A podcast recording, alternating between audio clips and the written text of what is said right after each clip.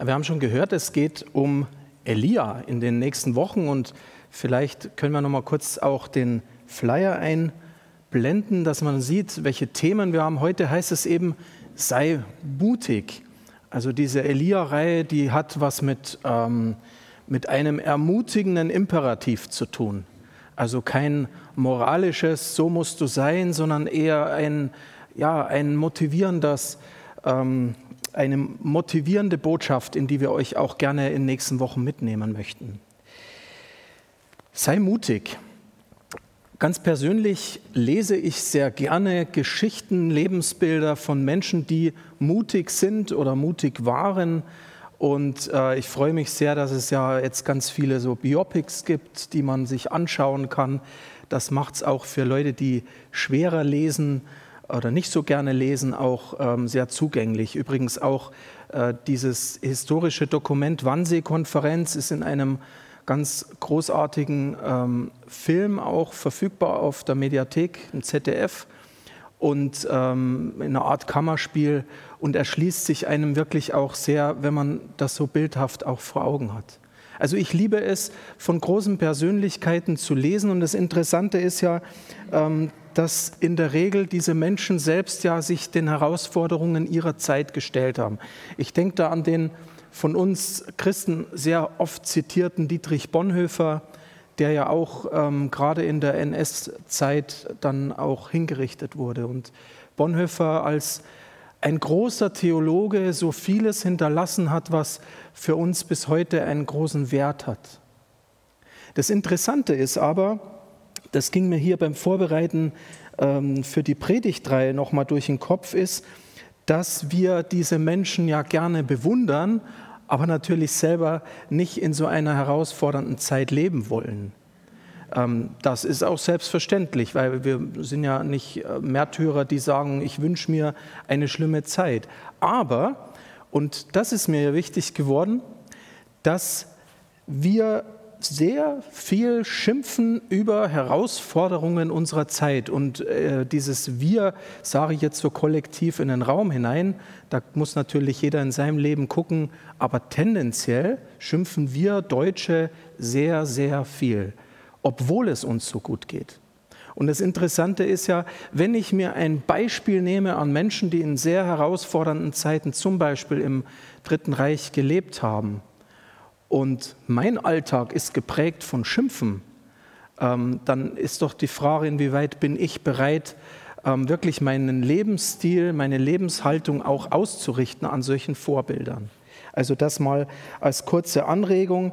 Und ja, die Bibel selber gibt uns viele Geschichten von Persönlichkeiten, die zwar schon sehr, sehr alt sind, sehr lange her, aber eben auch etwas Zeitloses haben. Und einer davon ist dieser großartige Prophet Elia, einer der größten Propheten überhaupt. Und was mich bewegt bei Elia ist eben, dass er auch so ein Ja gefunden hat in seinem Leben für die herausfordernde Zeit oder die Herausforderungen, die seine Zeit mit sich brachte. Und das werden wir in den nächsten Wochen eben an verschiedenen Textstellen in dieser Elia-Geschichte im ersten Buch Könige immer wieder hören. Ja, was macht diesen Elia so aus? Wenn du an Elia denkst, vielleicht äh, geht dir dann auch so manche Geschichte durch den Kopf. Er war auf jeden Fall einer, der entschlossen aufgetreten ist. Einer, der nicht lang gefackelt hat, einer, der bereit war, rauszutreten und das zu sagen, was Gott ihm auch aufs Herz gelegt hat. Es ist einer der Menschen, die am engsten mit Gott gelebt haben müssen, so wie es uns die Geschichte in der Bibel oder die Geschichten in der Bibel beschreibt, der am Ende seines Lebens nicht gestorben, sondern entrückt wurde, also auch etwas Außerordentliches in dieser Elia-Geschichte, dass er wie mit einem Wagen abgeholt wurde vor Elisa, der das gesehen hat und in den Himmel aufgenommen wurde. Und was auch herausragend ist bei Elia, ähm, Im Neuen Testament gibt es die Geschichte, als Jesus vor den Augen seiner drei engsten Jünger, Johannes, Petrus und Jakobus, einmal wie verklärt wird. Also als ob Jesus kein Mensch mehr ist, sondern auf einmal anfängt zu leuchten, der Himmel ist offen Und plötzlich sind mit Jesus Mose und Elia, die zwei größten Propheten des Alten Testaments. Und es entsteht so eine Szene, wie sozusagen das Alte und das Neue Testament verschmelzen, wie der Himmel offen ist und Jesus als der Sohn Gottes sich vor den Jüngern offenbart. Also da ist Elia auch ganz vorne dabei. Und dann, das ist natürlich eine der, der Höhepunkte der Elia-Geschichte, ähm, denn wer kann von sich schon das sagen? Elia betet, er fleht zu Gott, dass es nicht mehr regnet und es kommt eine Trockenheit für dreieinhalb Jahre. Und nach dreieinhalb Jahren betet Elia wieder und Gott lässt es regnen. Also dieser direkte Eingriff in die Natur, in die Schöpfung ist auch etwas Einzigartiges, das wir bei Elia lesen. Und dachte ich so, ist eigentlich fast ein Übermensch. Eigentlich jemand, der als, als Persönlichkeit ganz, ganz weit weg ist von mir, fast wie so ein Titan, unerreichbar. Und dann lese ich auf einmal im Neuen Testament, im Jakobusbrief, dass es heißt, Elia, ein Mensch wie wir. Und das ist der Untertitel auch über diese äh, Predigtreihe Elia, einer wie wir, eben kein Titan, kein Übermensch, kein Halbgott, der in irgendwelchen Mythologien uns erscheint und uns staunen lässt, sondern Elia ist einer wie wir und somit auch einer, von dem wir lernen können, wo wir uns ganz viel auch mitnehmen können aus seinem Leben. Und deshalb lade ich euch ein in dieser Predigtreihe, dass wir Anknüpfungspunkte suchen von seiner Zeit zu unserer Zeit und vielleicht dann auch etwas mitnehmen, zu sagen, wo kann ich eine Haltung leben, die der von Elia gleichkommt. Ganz wichtig, deswegen heute auch so als Einleitung, natürlich auch mal zu gucken, in welchem zeitlichen Kontext sind diese Geschichten geschehen. Es gibt ja Menschen, also ich habe im Laufe meines Glaubenslebens solche kennengelernt, die sagen, ich bin berufen wie Elia und gehen entsprechend angezogen auf die Straße, in die Fußgängerzone und predigen, dass das Donnergericht morgen hereinbrechen wird. Und diese Propheten gab es vor 10, vor 20, vor 50, vor 300 Jahren immer wieder. Und ähm, ich glaube, es ist sehr hilfreich zu gucken, wie war denn der zeitliche Kontext? Ist das jetzt hier eins zu eins übertragbar oder schauen wir mal rein in den Hintergrund? Es geht um Israel also das Elia ist einer, der in Israel auftritt. Und Israel war zur damaligen Zeit ein kleines Volk und mal mit dem Blick der Weltmächte, die um Israel herum waren, auch ein recht unbedeutendes Volk. Und gleichzeitig aber ist Israel das eine Volk, an dem Gott sich offenbart und seine Heilsgeschichte schreibt. Und somit rückt Gott Israel ins Zentrum des Weltgeschehens nicht weltpolitisch äußerlich, aber eben in dem, dass Gott sich in diesem Israel offenbaren kann. Es war die Zeit von Königen, also als Elia auftritt, da herrschten Könige in Israel. Und das Interessante ist, dass die Frömmigkeit des Volkes immer abhängig war vom Lebensstil, von der Frömmigkeit des Königs. Also war der König ähm, hat der König nach Gott gefragt, war auch das Volk auf einem besseren Weg unterwegs, hat der König sich von Gott abgewandt, ähm, hat das auch zur Folge gehabt, dass Israel als Volk sich von Gott abgewendet hat. Also diese Zeit der Könige zeigt immer wieder, dass es so eine, eine zweipolige Sache war. Entweder Gottesdienst, dem lebendigen Gott zu dienen, oder auf der anderen Seite Götzendienst. In diesem Spannungsfeld lebte das Volk damals. Und dann war es die Zeit eben auch von Propheten, so wie Elia einer war, die aufgetreten sind und vor die Könige gegangen und auch dem König gezeigt hat, Mensch König, das Volk ist nicht nur abhängig von dir, sondern du bist abhängig auch von Gott.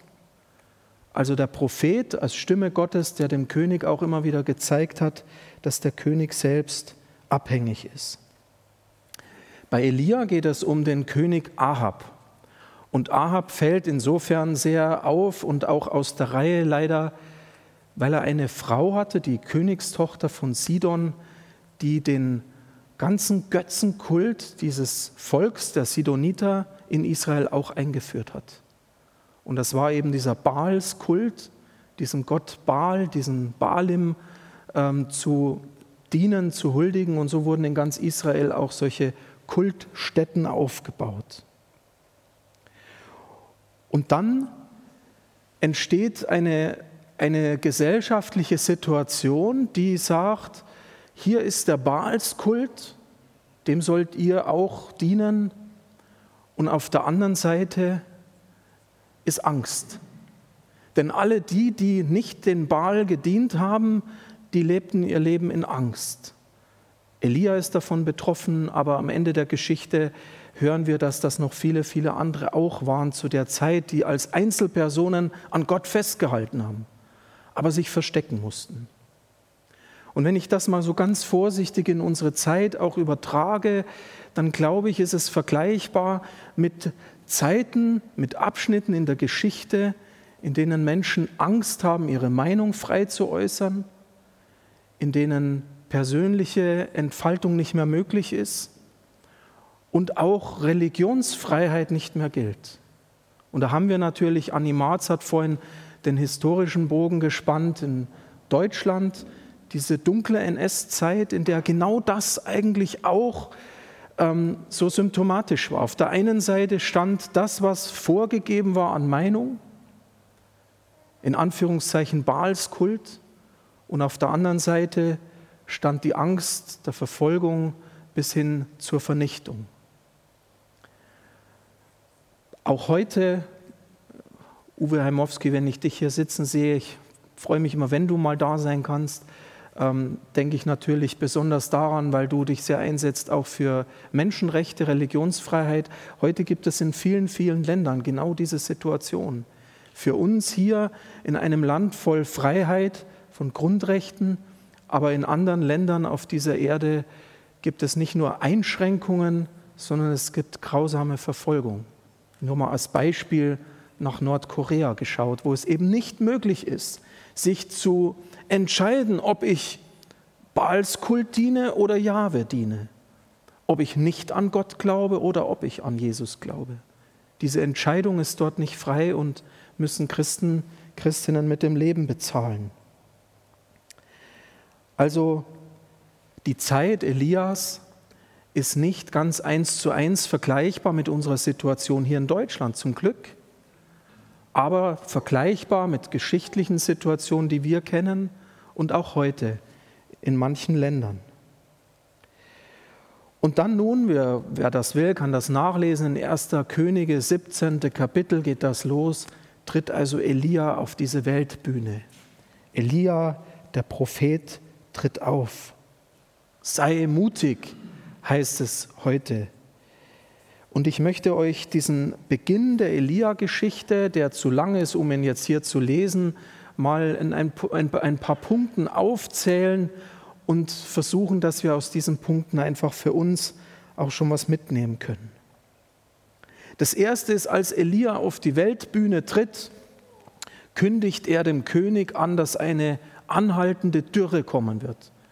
Ich hatte es vorhin schon erwähnt, Elia betet zu Gott und es kommt eine Dürre als, muss man sagen, Strafe Gottes, als Mahnen Gottes. Gott will, dass das Volk Israel sich ihm wieder zuwendet. Und deshalb kommt so ein, ein Zeichen, eine Dürre als ein, ein Mahnen, Volk Gottes, wo bist du? Wende dich mir wieder zu. Und mich beeindruckt bei Elia dieses konsequente Auftreten. Elia tritt vor den König. Und dieses konsequente Auftreten, das ist für mich der erste Punkt, der mich so angesprochen hat in diesem ersten Kapitel über Elia. Tja, wie ist das heute? Ähm, ich erinnere mich noch an Zeiten, an der ich selber am liebsten in Elia gespielt hätte und in Fußgängerzonen ähm, die Menschen angesprochen habe um ihnen zu sagen, tu Buße und kehr um zum lebendigen Gott. Und ich erinnere mich auch, ich bin mal in Wahlkampfzeiten als ganz junger Christ in eine Wahlkampfveranstaltung gestürmt und habe einem namhaften Bundespolitiker ähm, zugerufen, er soll doch endlich Buße tun. Ähm, ich habe es erst viele Jahre später verstanden, warum er zu mir gesagt hat, ich soll mal weggehen, ich frommer Spinner.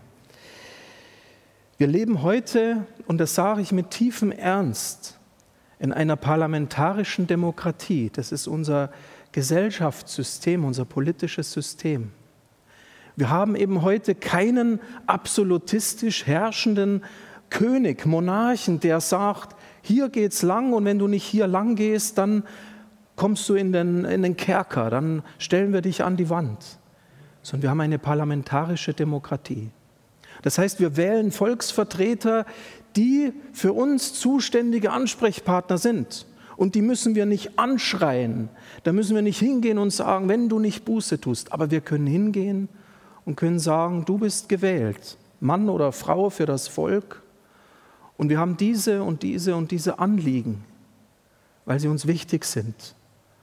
Und deshalb freue ich mich, dass wir als Kirchen, als unterschiedliche Kirchen und auch wir als Freikirchen und die Evangelische Allianz als so ein, ein, ein Ober, ein Dach für Freikirchen und auch evangelische Kirche, Gemeinschaftsverbände, haben Vertreter bei der Bundesregierung und beim Deutschen Bundestag, Lobbyarbeiter, die genau eintreten, die Ansprechpartner sind für Fragen. Wie gehen wir um am Lebensanfang? Wie schützen wir ungeborenes Leben? Wie gehen wir um mit den Alten, mit den Kranken, mit den Schwachen? Wo gibt es ethische Fragen zu klären, auch unter christlichem äh, Werteverständnis? Sterbehilfe, um nur so ein paar Punkte anzuteasern. Wie gehen wir um mit Menschen, die Minderheiten sind? Zum Beispiel Menschen mit Behinderung, die keine eigene Lobby haben. Wer gibt sie ihnen? Und darüber hinaus gibt es noch viel, viel mehr. Zum Beispiel, ähm, wer im Bereich soziale Arbeit unterwegs ist, ob das Kindergarten ist oder Pflege, der weiß, es gibt Verbände, Dachverbände, die sich um politische Anliegen kümmern und die auch einbezogen werden, wenn es um politische Entscheidungen geht. Zum Beispiel Wohlfahrtsverbände, die den Menschen, die zum Beispiel in der Pflege arbeiten oder die Pflegeleistungen in Anspruch nehmen, die sie vertreten, und dann gibt es Arbeitsgruppen, in die die Politik auch diese Experten mit einbezieht. Ich möchte bloß ein bisschen den Horizont auftun für die Möglichkeiten, die wir heute haben. Entscheidend ist, und das lerne ich bei Elia, das konsequente Auftreten. Wo verstehen wir als Christen christliche Werte? Und wo sind wir kritisch und sagen, das, das sehen wir, dass unser Wertesystem vielleicht gar nicht mehr ähm, das Tragende ist, sondern Dinge nach Beliebigkeit entschieden werden. Da können wir hingehen, entschlossen, konsequent und auch politische Forderungen stellen. Das lerne ich bei Elia. Ich muss es heute nicht mehr unter Todesgefahr vor einem König tun, vor einem Ahab, der mir dann seine Frau Isabel auf, auf den Hals hetzt, sondern ich kann es heute tun, indem ich die Kanäle nehme und nutze, die uns unsere Zeit schenkt.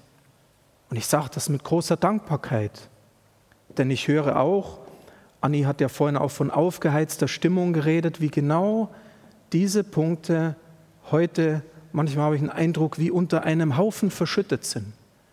Menschen reden, als wären wir in einer Diktatur und begreifen gar nicht mehr, welche Möglichkeiten uns unsere Zeit und unser System auch bietet. Also konsequentes Auftreten.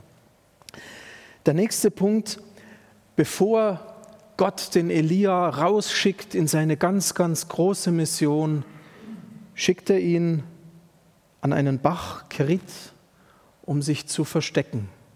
Und Elia wird eine ganze Zeit von den Raben versorgt, die ihm das Brot bringen. Er hat Wasser aus dem Bach und er hat ähm, die Raben, die Vögel, die ihm das Brot vorbeibringen.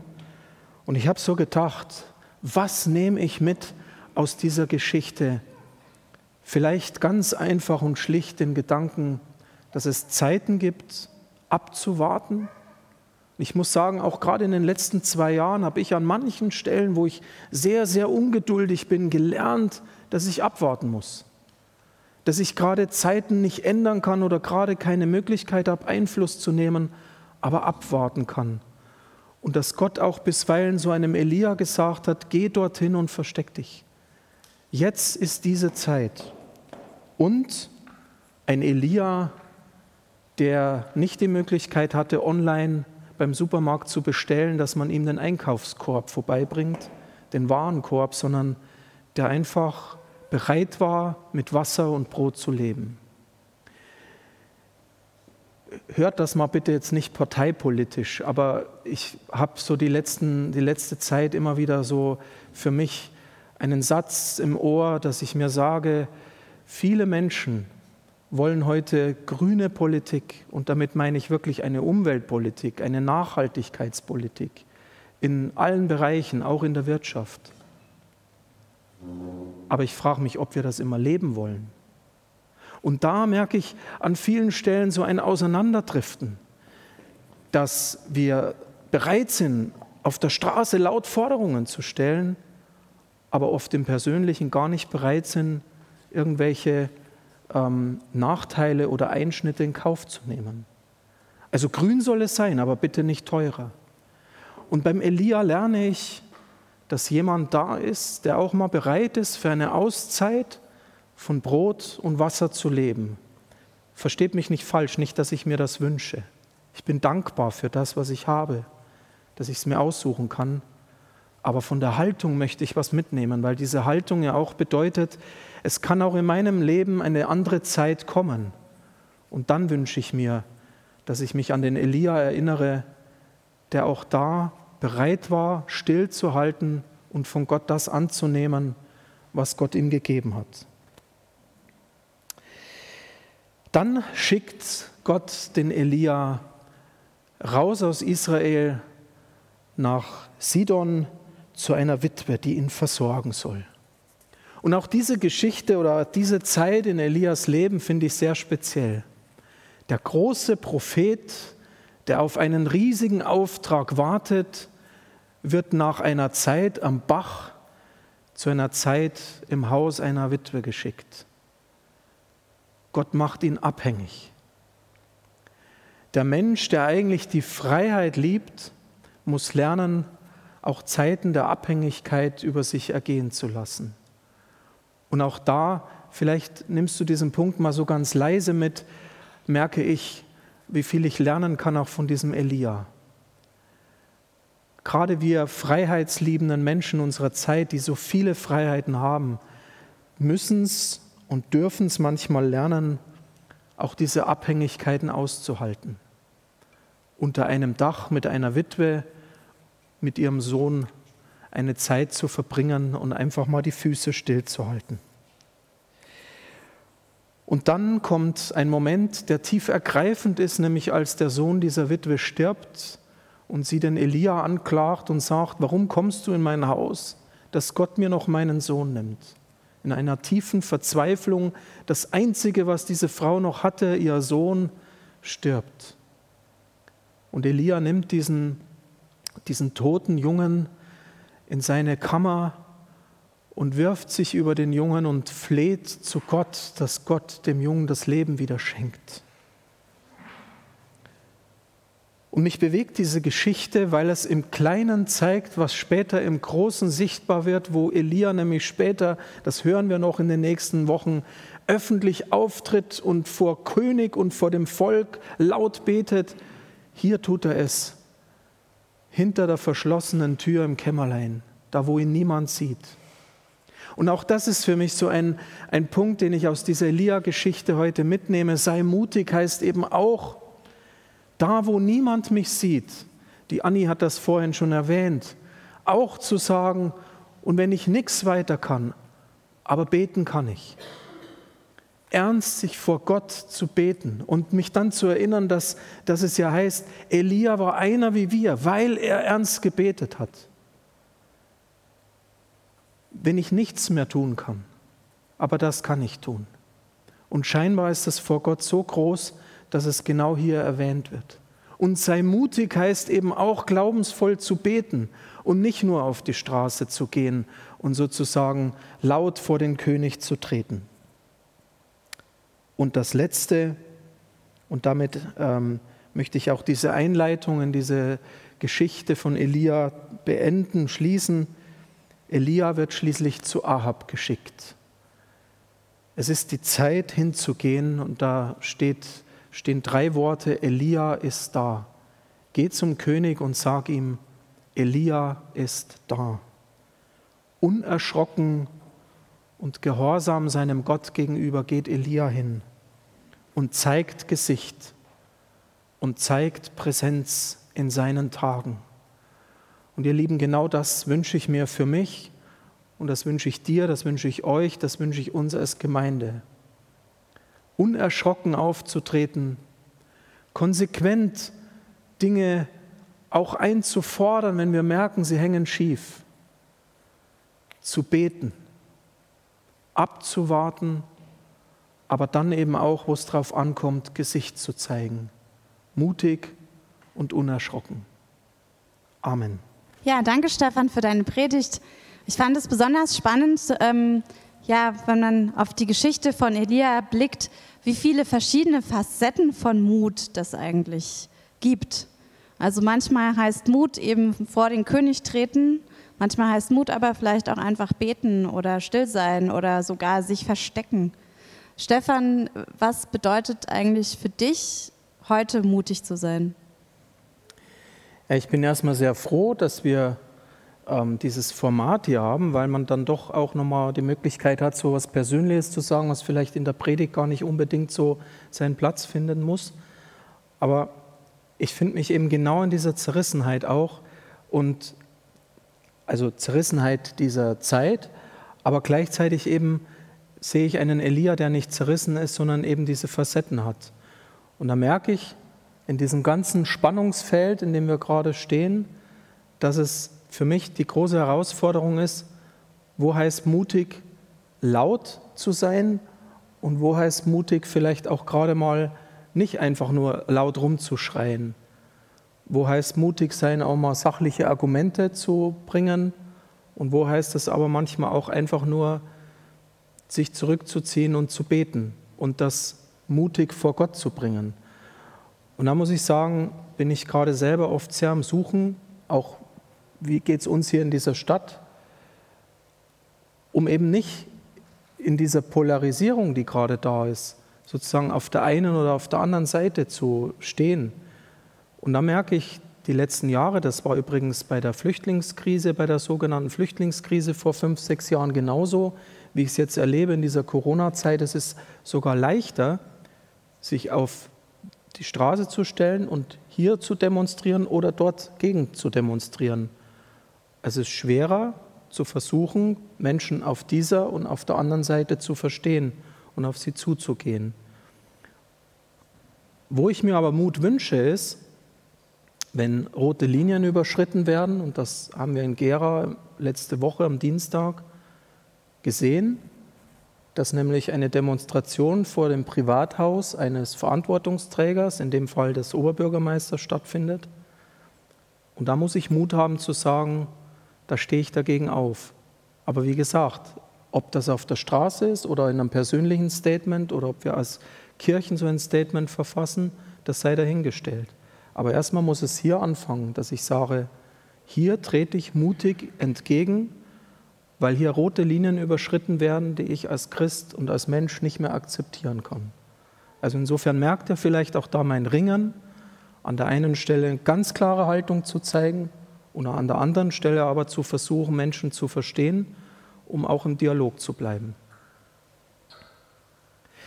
Jetzt habe ich viel geredet, Anni. Ähm, wie geht es dir? Beziehungsweise, was mich auch interessieren würde, du hast heute eingeleitet mit der Wannsee-Konferenz, mit, ähm, mit dunkler Geschichte und wir haben ja auch gerade da gesehen, dass ähm, Sprache sich verändert hat, dass Werte sich verändert haben. Glaubst du, dass solche Dinge sich wiederholen können? Du hast mir mal erzählt, du hast eine Oma gehabt, die in der damaligen Zeit gelebt hat. Wie geht es dir da? Also ich muss sagen, als Jugendliche, wo ich mich zum ersten Mal mit diesem ganzen Thema der Geschichte des Nationalsozialismus auch beschäftigt habe, da habe ich immer gedacht, das ist so schlimm, das kann gar nicht nochmal passieren und das wird auch nicht nochmal passieren, denn wir lernen ja daraus. Und ich konnte mir das auch immer gar nicht vorstellen, wie eine Gesellschaft überhaupt oder ein Land überhaupt dahin kommen konnte. Und ähm, ja, ich bin heute immer wieder erschrocken, weil ich merke, dass ich mir das jetzt ein bisschen besser vorstellen kann. Nicht, dass sowas jetzt direkt vor der Tür steht bei uns, sondern einfach dieser Prozess, diese Dynamik, mhm. ähm, wie sowas passieren kann. Ich merke gerade zunehmend in unserer Gesellschaft so eine Verschiebung von Normen und Werten. Ähm, in der Sprache zum Beispiel auch. Das ging schon vor Jahren los, ja, mit dem Ruf Lügenpresse oder mit der Forderung, gewisse Politiker müssten weg. Und natürlich ist es nur eine, ja, eine Menge von Menschen, die sehr laut ist auch. Mhm. Aber ich glaube, dass es auch was mit uns macht. Und ich glaube, dass so eine Sprache eben auch zu Taten führt, was wir ja gesehen haben vor dem Haus vom Bürgermeister oder auch in Sachsen, wo Menschen mit Fackeln vor das Haus der Gesundheitsministerin mhm. gezogen sind ähm, wo einfach immer wieder so Linien überschritten werden. Und ähm, ich glaube, wenn sich Normen, wenn sich Werte in der Gesellschaft verschieben, dass das dann uns alle was angeht und auch uns alle betrifft und wir da einfach mutig sein müssen. Ähm, um jetzt zu meiner Oma zu kommen, ich hoffe, dass es in ihrem Sinne ist, dass ich das jetzt erzähle. Sie war eigentlich immer eine sehr ehrliche Frau und deswegen bin ich ihr auch dankbar, dass sie so ehrlich über ihre Jugend auch ähm, ja, im Nationalsozialismus geredet hat. Ähm, meine Oma hat mir erzählt, wie sie damals bei einer Rede vor Hitler mit da, also von Hitler mit dabei war und wie sie ganz begeistert in der Menge stand und mitgerufen hat, wir wollen unseren Führer sehen und wie sie diese Stimmung so mitgerissen hat und sie so richtig euphorisch sich gefühlt hat. Und meine Oma ist keine, ähm, ja, war kein Nazi, gewiss nicht. Und meine Oma betrachtet es rückblickend oder hat es rückblickend auch alles sehr kritisch gesehen. Aber ähm, ja, wie Menschen dann konkret auch einfach, wie eine ganze Gesellschaft auch in so eine Stimmung reingerät und wie zum Beispiel jetzt auch die Hemmschwelle, was Judenhass betrifft, immer mhm. weiter sinkt und gewisse Dinge vielleicht nicht normal werden, aber uns schon jetzt weniger schockieren. Ich mhm. glaube, das kann der Anfang von einer Entwicklung sein, die sehr gefährlich ist. Und ich glaube, dass wir da auch heute immer wieder mutig sein müssen und auch besonnen sein sollten.